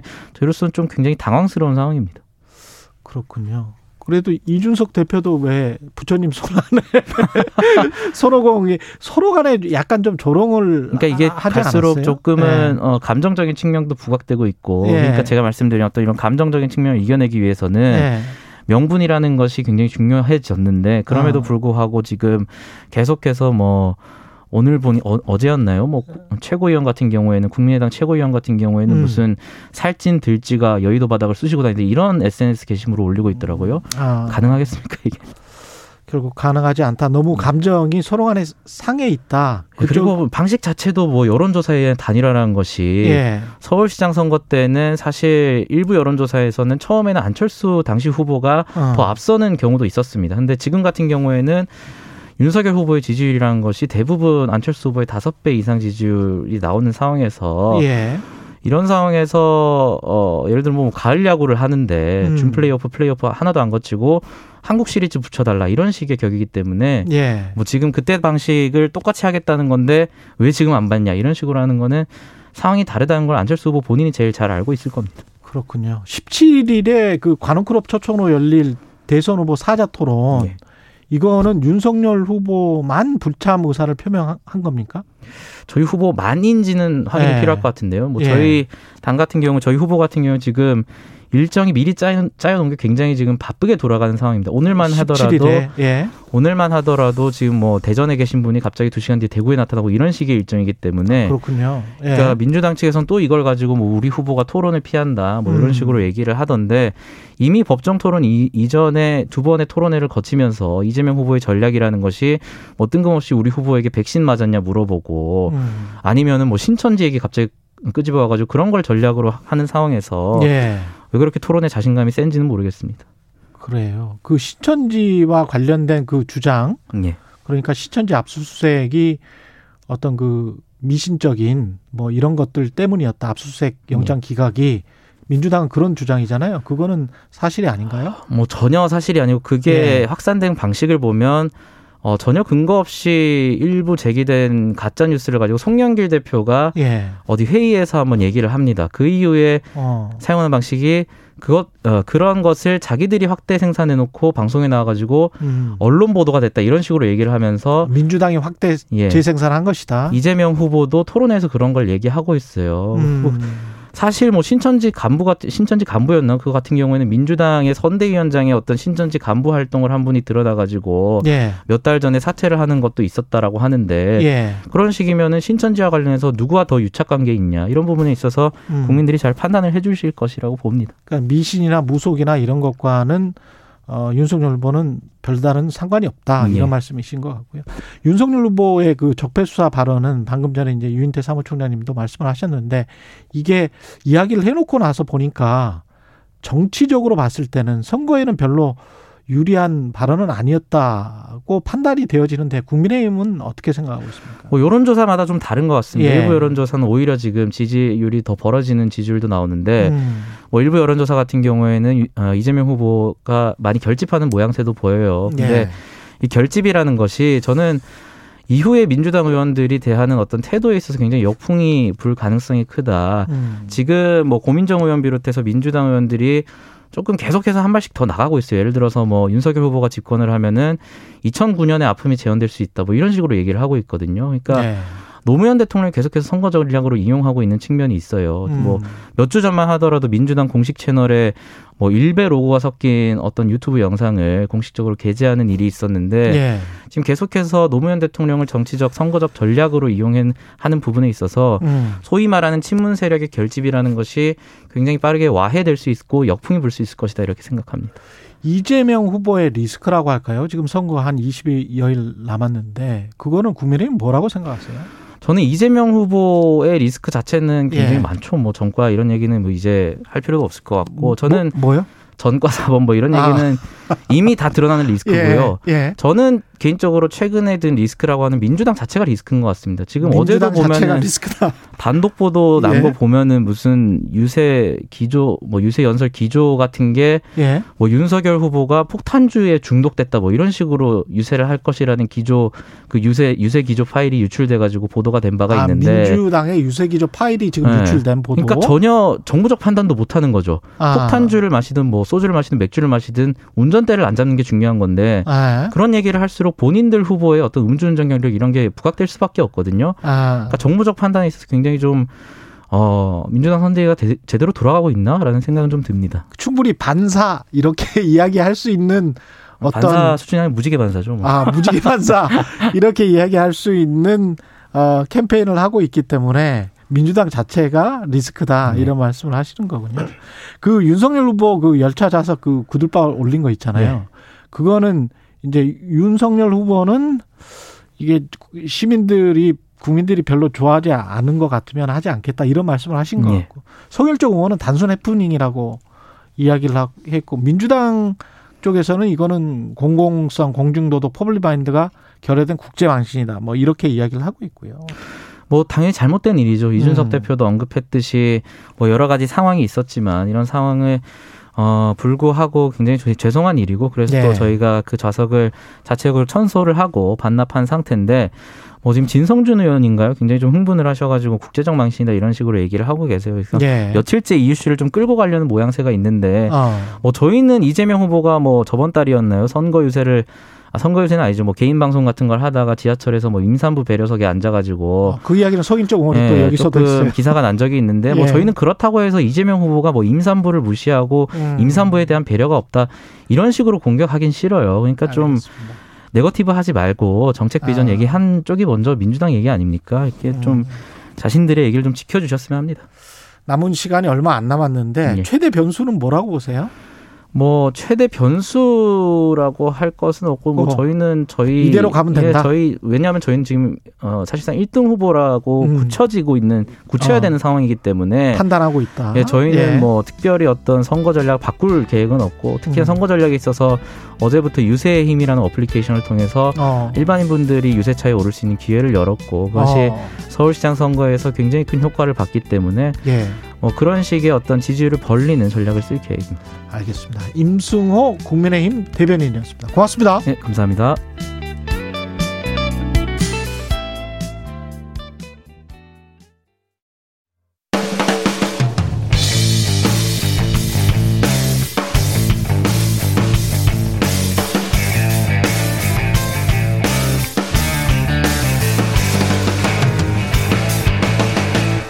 최경영의 최강 시사.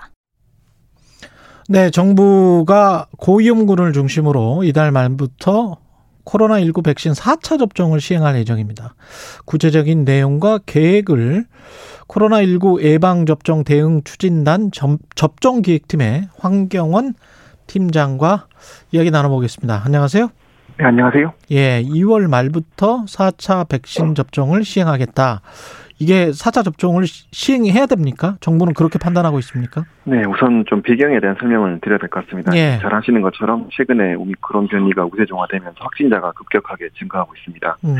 좀 많은 분들이 오미크론 변이는 중증 위험이 낮다 이렇게 이제 생각하고 계신데 사실 고위험군의 경우에는 상황이 조금 다르다고 봐야 됩니다. 예. 그뭐 이스라엘 사례가 많이 보도되고 있는데 이스라엘이 오미크론 변이 우세종화 이후에 오히려 중증 사망이 증가하고 있는 추세이고 음. 우리나라의 역학조사도 보니까 면역 저하자나 요양병원 시설 같은 경우에는 면역 형성이 어렵다거나 3차 접종을 좀 빨리 시행했다는 이런 특성들 때문에 최근에 돌파 감염도 증가하고 있고 누적 위중증이나 사망 위험도 높아지고 있는 추세입니다.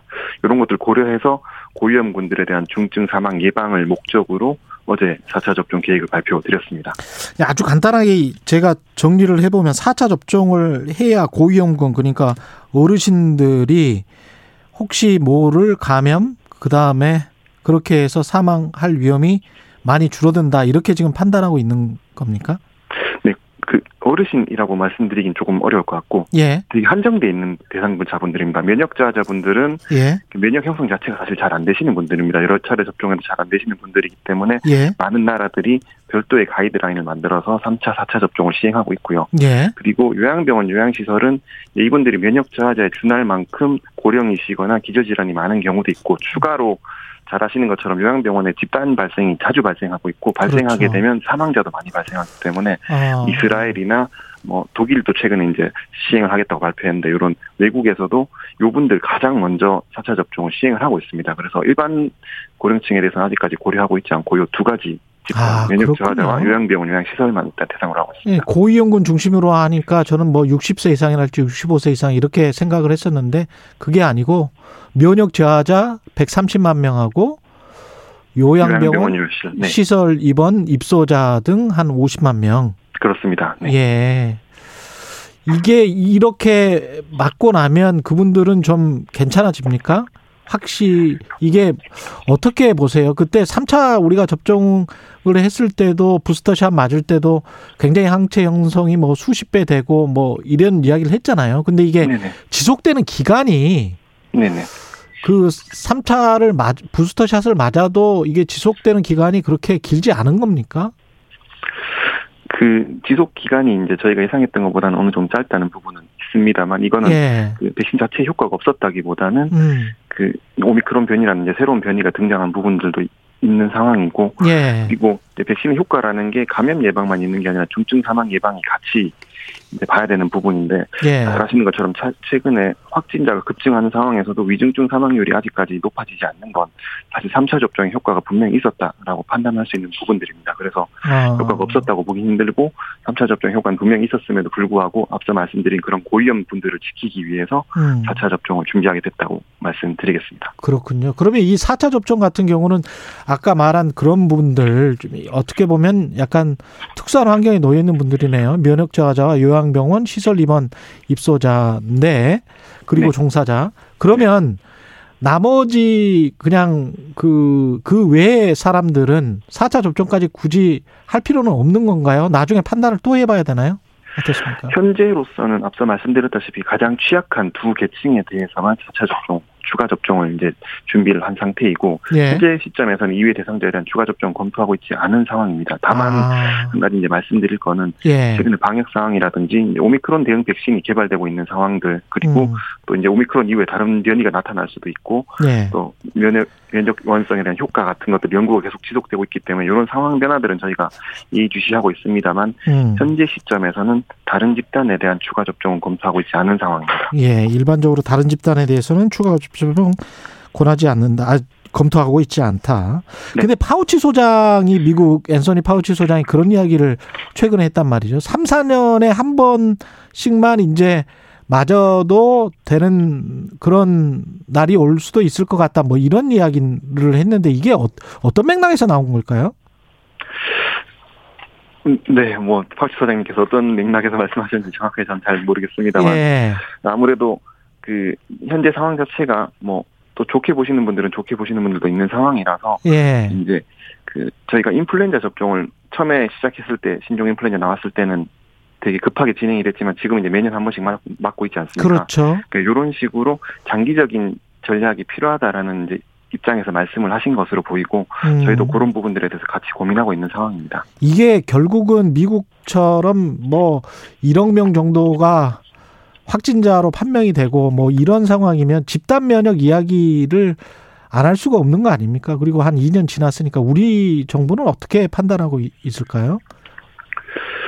이제 뭐 집단 면역 얘기가 많이 나왔습니다만 사실은 예. 지금 변이들이 계속 유행을 하고 있고 예. 저희가 항체가 분석을 해보면 어, 어떤 분들은 델타 변이에 대한 항체는 있는데 오미크론 변이에 대한 항체는 없고 이래서 이제 돌파 감염이 생기고 이런 분들이 있습니다. 아, 그래서 그렇군요. 아직까지 변이가 되게 다양하게 있는 상황이고 예. 어, 여전히 같이 유행하고 있는 상황이기 때문에 집단 면역이 충분히 형성됐다 이렇게 판단하기는 아직까지는 어려운 것 같고 외국에도 네. 사실은 비슷한 상황으로 보입니다. 그렇군요. 이 지금 이 백신 물량은 충분히 확보가 돼 있는 거죠. 만약에 맞겠다고 하는 분들. 네, 그, 백신 물량은 2022년 예방 접종에 필요한 물량 충분히 확보돼 있고 예. 다만 이제 시간에 맞춰서 차질 없이 공급될 수 있도록 계속 제약사와 긴밀하게 협의해 나가는 중입니다. 예. 그 부작용 이야기하시는 분들도 많고 언론도 그런 보도를 많이 하고 있는데요. 네네. 이 접종 4차 접종의 안전성 여부는 어떻게 보십니까? 네, 이, 특히나 그 EMA 이제 미- 그 유럽의 예. 제- 의약품 기관에서 이제 말씀하신 부분 때문에 많은 많은 분들이 걱정하셨던 걸로 보이는데 예.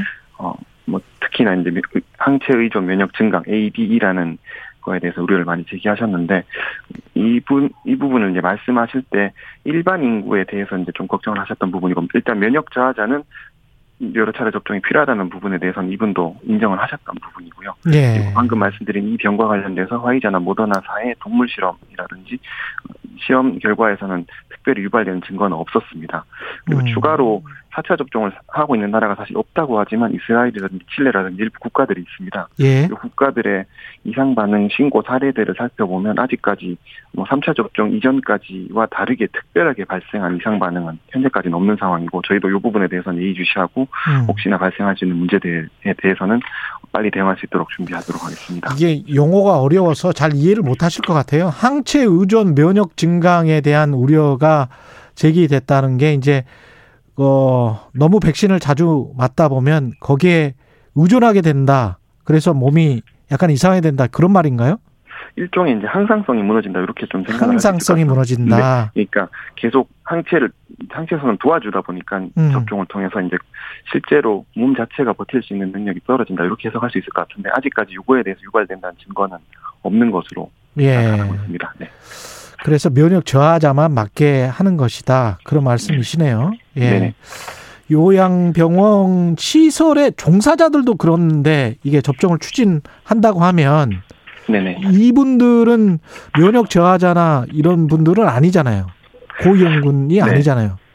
그렇습니다. 예. 네, 그래서 저희도 이 부분 고민을 많이 했는데 예. 아무래도 앞서 말씀드렸다시피 요양병원 요양시설이라는 공간 자체가 사실 취약한 공간이고 거기 계신 분들을 지켜야 된다는 일단 그런 목적을 가지고 준비를 하게 됐고 음. 다만 이제 저희가 예방접종 정책 지금까지 실시하면서 계속 같은 스탠스였던 게 제가 접종은 본인 의사에 따라 시행하는 거고 접종 강요하고 있지는 않은 부분입니다. 아, 가능하면 예. 네, 아, 네, 네, 그래서 이제 가능하면 충분한 정보를 제공하고 편의를 제공해 드리면서 음. 접종에 참여해 주실 수 있도록 이렇게 설득을 해 나가도록 하겠습니다. 그렇군요. 요양병원 시설의 종사자는 접종 대상자이긴 하, 하지만 강요는 할 수는 없다. 그런 네네. 말씀을 하시는 거고요. 이 노바백스 백신 접종이 이제 시작이 됐는데요. 18세 이상 미접종자나 고위험군을 대상으로 노바백스 백신은 어떤 거죠? 어, 노바백스 백신의 가장 중요한 특징은 아무래도 이제 많은 분들이 얘기하시는 것처럼 제조 방식 일 텐데, 예. 뭐 유전자 재조합이라 하기도 하고 단백질 재조합 합성 항원 뭐 이런 식으로 이름이 불리고 있는데 음. B형 간염이나 HPV나 인플루엔자 백신을 제조할 때 쓰는 방식입니다. 아마 지금 기자님도 이 셋 중에 하나는 아마 맞아보셨을 거거든요. 저는 아, 아, 아스트라제네카, 아스트라제네카 모더나 맞았어요. 아, 그게 아니라 B형 감염, HPV, B형 인플루엔자. 인플루엔자 백신은 아마 매년 맞으시니까 예, 예, 예. 맞아보신 경험이 있을 겁니다. 예. 그래서 이 플랫폼 자체가 많이 썼던 플랫폼이라서 아. 많은 분들이 익숙하신 방식이란 점에서 아, 그렇군요. 이제 안전성에 대한 문제가 없다고 이제 많은 분들이 얘기하시는데 뭐 저희가 이제 그 부분에 대해서는 계속 팔로우를 하겠습니다만 아무래도 그런 음. 어, 전통적인 방식이라는 특징 때문에 긍정적인 부분이 있을 것으로 보고 있습니다. 우리가 어렸을 때부터 많이 맞았던 그런 백신의 일종이다. 네, 예. 그와 똑같은 방식으로 만들었다. 예. 그러면 중증이나 사망 예방 효과나 이런 거는 감염 예방 효과나 이런 거는 다른 백신과 비슷합니까? 화이자나 모더나나?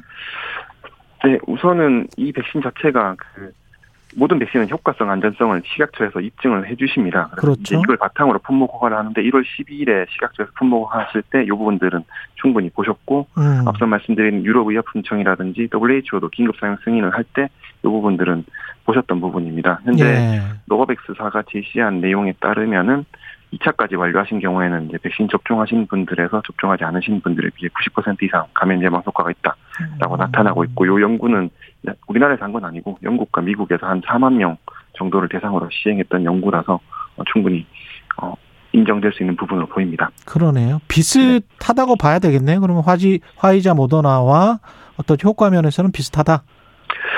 네, 그 부분은 이제 접종해 예. 나가면서 조금 더 살펴보긴 조금 더 살펴봐야. 되겠다. 네. 예. 네. 그 백신에 대해서 그 일부긴 하지만 그 불신을 가지고 있는 분들이 분명히 있잖아요. 네, 그렇습니다. 네. 이게 어떻게 그 설득해야 될까요? 어, 우선은 사실은 뭐 접종률에 대해서 많은 분들이 걱정을 하셨음에도 불구하고 현재 2차까지 접종하신 분들이 80% 중반까지 높아져 있고 사실 네. 성인 대상으로만 하면은 거의 97%라서 100, 그러니까 성인 100명 중에 97명이 접종을 하신 상태입니다. 이렇게 많은 접종을 해주신 나라가 사실 거의 없는 상황이라서 음. 접종 담당하고 있는 사람으로서는 감사하게 많이 생각하고 예. 나머지 분들은 이제 사실 다양한 사유가 있을 것으로 보입니다. 뭐 이상 반응에 대한 걱정도 있으실 수 있고 아니면 입원 환자시거나 뭐 거동이 불편하시거나 이런 다양한 사유로 접종을 못 하시는 분들이 있을 텐데 그 이- 이상 반응에 대한 부- 불신 이런 분들은 이제 아무래도 노바백스라든지 다른 백신들을 제공을 드리면서 충분히 정보를 제공해 드릴 예정이고 그리고 앞서 말씀드린 맞고 싶지만 물리적 제약 등으로 맞지 못하시는 분들에 대해서는 저희가 음. 노바백스 도입되면서 찾아가는 접종에 대해서 조금 더 활발하게 진행을 하면서 접종률 높이도록 노력하겠습니다. 마지막으로 지금 위중증 환자 사망자 숫자 이게 이번 주부터 좀 증가할 것이라고 예상되고 있고 결국은 이제 병원이 얼마나 많이 수용할 수 있느냐 그 적정 한도치를 넘느냐 안 넘느냐인데 어떻게 보세요? 이 부분은? 네, 말씀하신 것처럼 지금 오미크론 변이 확산이 가속화되고 있, 으면서 확진자 수가 이제 3주 연속 두 배 더블링 되고 있는 상황인데 예. 다만 아직까지는 앞서 말씀드렸다시피 접종 효과 등으로 인해서 위중증이나 사망 환자는 소폭으로 증가하고 있는 상황이고 급격하게 증가하지는 않습니다. 음. 네. 그 말씀 주신 것처럼 사실 고위험군들 중심으로 그 중증 사망도 높아질 수 있는 상황이기 때문에 예. 이 부분들에 대해서는 저희가 아까 처음 모두에 말씀하셨듯이 4차 접종 계획 통해서 접종도 진행할 예정이고 먹는 네, 치료제는 네, 혹시 조금 좀 효과가 있습니까? 네, 먹는 치료제의 효과도 지금 있는 것으로 판단을 하고 있습니다. 그 임상 결과나 뭐 이런 게 좀 나왔나요? 기- 지금 시행을 하고 있기 때문에 며칠 지나서요. 예. 네, 이 부분에 대해서는 추가적으로 혹시 정보가 있으면 별도로 브리핑 등을 통해서 말씀드리도록 하겠습니다. 알겠습니다. 여기까지 하겠습니다. 코로나19 예방접종 대응 추진단의 에, 접종 기획팀 황경원 팀장님이었습니다. 고맙습니다. 네, 감사합니다. 예. KBS 일라디오 최경련의 최강 시사 듣고 계신 지금 시각 8시 44분입니다.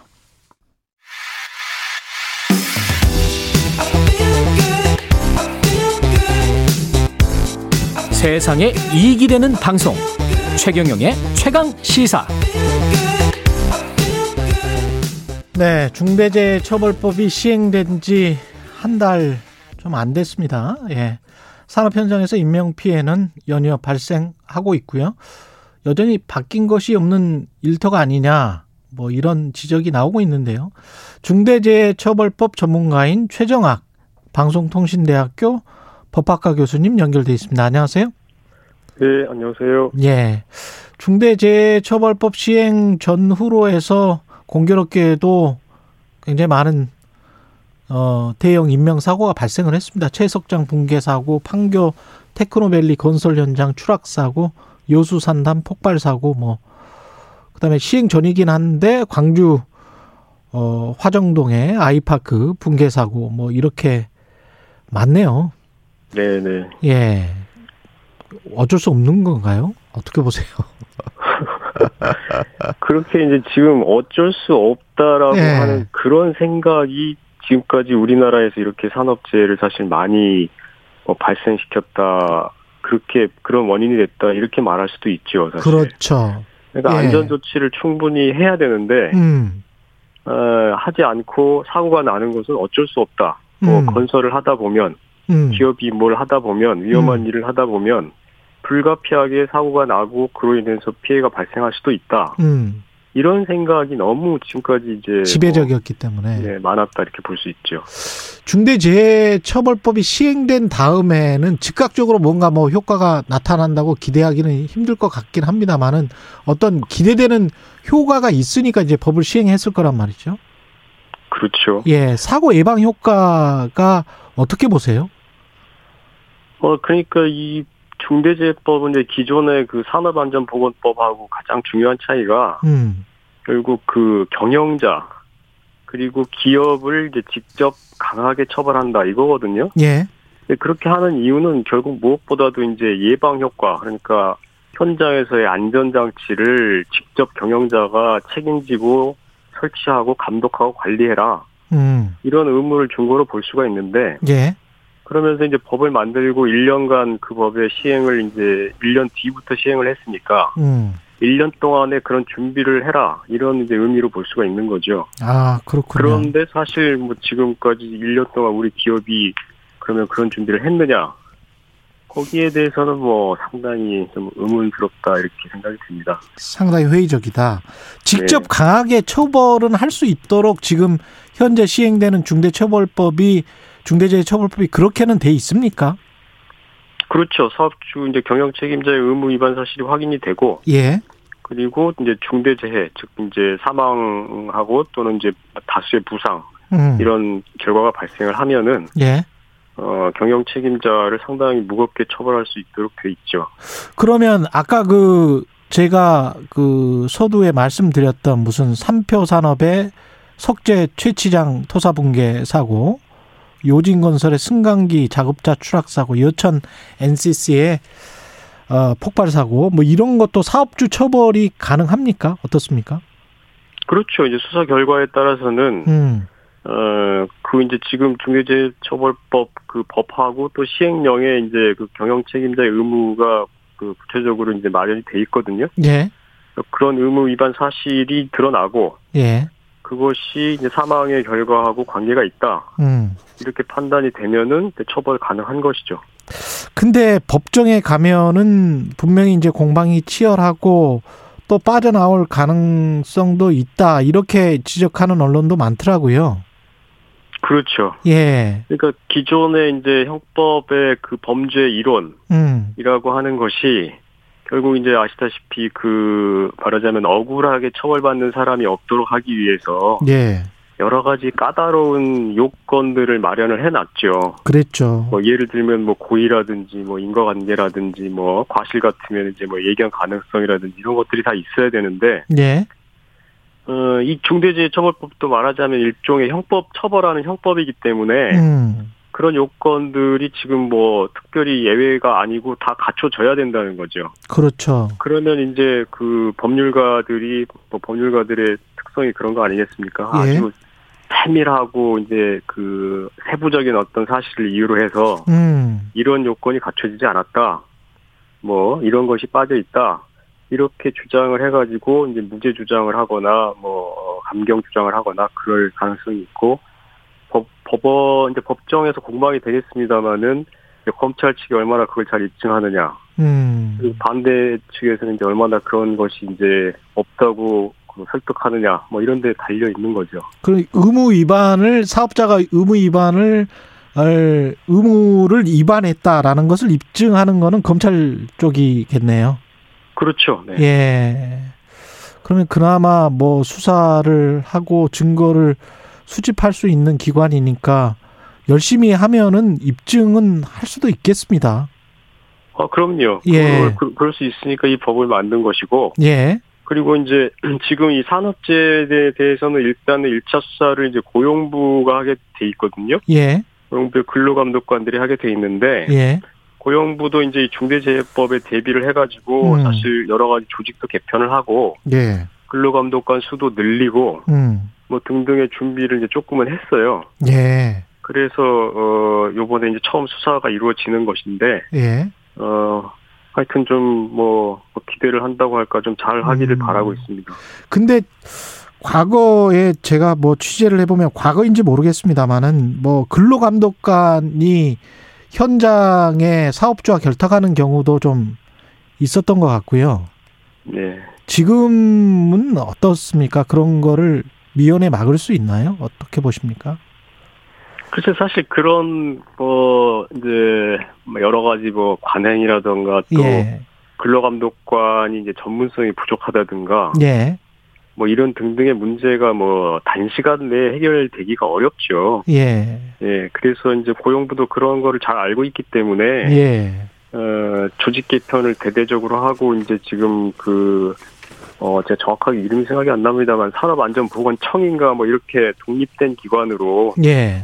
어, 이 안전보건 문제를 담당하는 조직을 음. 새로 만들고 어, 이제 거기에 근로감독관을 그 전에 있던 근로감독관 포함해서 이제 더 숫자도 늘리고 음. 뭐 이런 식의 계획을 좀 가지고 있는데 예. 어, 글쎄 뭐 이게 단기간에 어, 완전히 극복되기는 쉽지 않을 것이고 예. 여하튼 이 중대재해 법 그 시행을 계기로 해서 음. 그 고용부의 어떤 그런 뭐 조사권이라든지 예. 조사의 이제 그 관행이라든지 이런 것들이 상당 부분 개선이 돼야 될 거라고 생각합니다. 예. 지금 말씀하신 게 산업안전보건청. 예. 네. 예. 네. 그 기업들은 뭐 중대재해처벌법 처음부터 반대를 했었고 지금도 시행이 되고 나서 이제 처벌 피하기 위해서 법률가들 변호사들에게 대형 로펌들에게 많이 의존하고 법률 시장만 커지고 있다. 우리 뭐 돈만 들어간다. 그리고 뭐 사고는 별로 줄어들지 않고 있지 않느냐. 뭐 이런 식의 이제 논리란 말이죠. 네. 예, 이거는 어떻게 보세요? 이런 논리들은? 아, 그 바로 그런 게 사실 큰 문제죠. 예. 그, 그 지금 아까 말씀드린 대로 법 공포하고 1년 동안에 이제 그 시행 준비 기간을 줬는데 예. 그때 기업들이 안전 조치에 비용을 들여야 되는 것인데 아. 그게 아니라 지금 말씀하신 것처럼 사실 그 법률 시장에 보면 대형 로펌들이 중대재해법에 관해서 지난 1년 동안에 뭐 대대적으로 광고를 하고 그렇죠. 또 예. 심지어는 그 전직 노동부 관료들을 영입을 하고 노동부 관료들을 그렇죠. 예. 퇴, 이제 퇴직한 노동부 관료들을 음.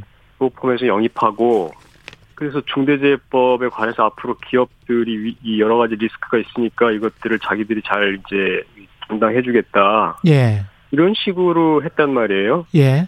너무 안타까운 일이죠. 사실 사고가 벌어지고 나서 그 뒤에 이렇게 그 어떤 변호 비용으로 돈을 쓸 것이 아니고 음. 그 돈을 안전장치를 확보하는 데 쓰면은 그렇죠. 이것이 바로 이 중대재해법이 의도하는 그이 산업재해 예방 효과인데 사람도 살리고. 그럼요. 예. 그런데 지금 이게 아주 거꾸로 가고 있는 상황이 정말 안타까운 것이죠. 그리고 예. 기업 범죄, 그러니까 이제 이제는 안전 범죄도 사실 이제 기업 범죄 하나라고 할 수 있는데 예. 바, 로 기업 범죄의 문제가 바로 이런 데 있습니다.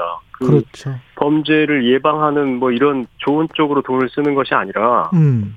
기업의 막강한 경제력을 이렇게 법망을 피해가거나 음. 뭐 나중에 변호를 하거나 수사를 뭐 방해한다든가 이런 데다가 쓰고 있다는 게 아주 심각한 문제죠. 그런 식으로 해서 편법적이고 탈법적인 부조리를 계속 양산해내는 그런 시스템 구조가 분명히 한국 사회에 있는데 이게 제가 좀 걱정되는 게 이제 하다가 기업들이 로비도 굉장히 많고 그리고 워낙 그 정관들이랄지 뭐 법률가들을 동원을 할 거기 때문에 하면서 법은 이렇게 돼 있지만 혹시 뭐 시행령이랄지 규칙이랄지 조금 조그만한 것들을 슬쩍슬쩍 바꿔서 네. 어, 대충 과거로 돌아가려고 하는 뭐 그런 일이 많이 있었기 때문에 혹시 그런 거는 걱정 안 되세요? 그런 것도 당연히 걱정이 되고요. 예. 근데 그거보다 사실 저는 더 우려가 되는 것이 음. 이렇게 이제 아까 말씀하신 대로 실제 에, 사건이 이제 법정으로 갔을 때 예. 뭐 여러 가지 어떤 걸 우리가 이제 아직 예상할 수도 없는데 어떤 이유든 간에 이게 이제 무죄 판단이 나오거나 어. 또는 아주 가벼운 처벌이 나왔을 때 이 중대재해법마저도 이제 별거 없다. 그렇죠. 이렇게 무력화될 가능성이 그게 더 우려가 되는 거죠. 어, 그냥 법원이 정말 좀 엄격하게 판단을 잘 해줘야 되는 거네요. 그렇죠. 검찰하고 법원이 좀 잘해줘야 되는데 음. 이렇게 이제 법은 뭐잘뭐 잘이라기보다도 좀 엄하게 만들어 놨는데 예. 이게 실제 집행이 별로 뭐 안 된다. 어. 어 그러면 뭐 이게 그 원래 의도했던 그 효과나 이런 것들을 전혀 가질 수가 없는 거죠. 결국은 집행하는 준사법기관이라고 자처하는 검찰과 사법부인 법원이 잘 판단을 해야 된다. 그런 말씀이십니다. 예. 그렇죠. 네. 고맙습니다. 지금까지 최정학 방송통신대학교 법학과 교수님이었습니다. 고맙습니다. 네, 감사합니다. 예, 2월 15일 화요일 KBS 1라디오 최경영의 최강 시사였습니다. 고맙습니다.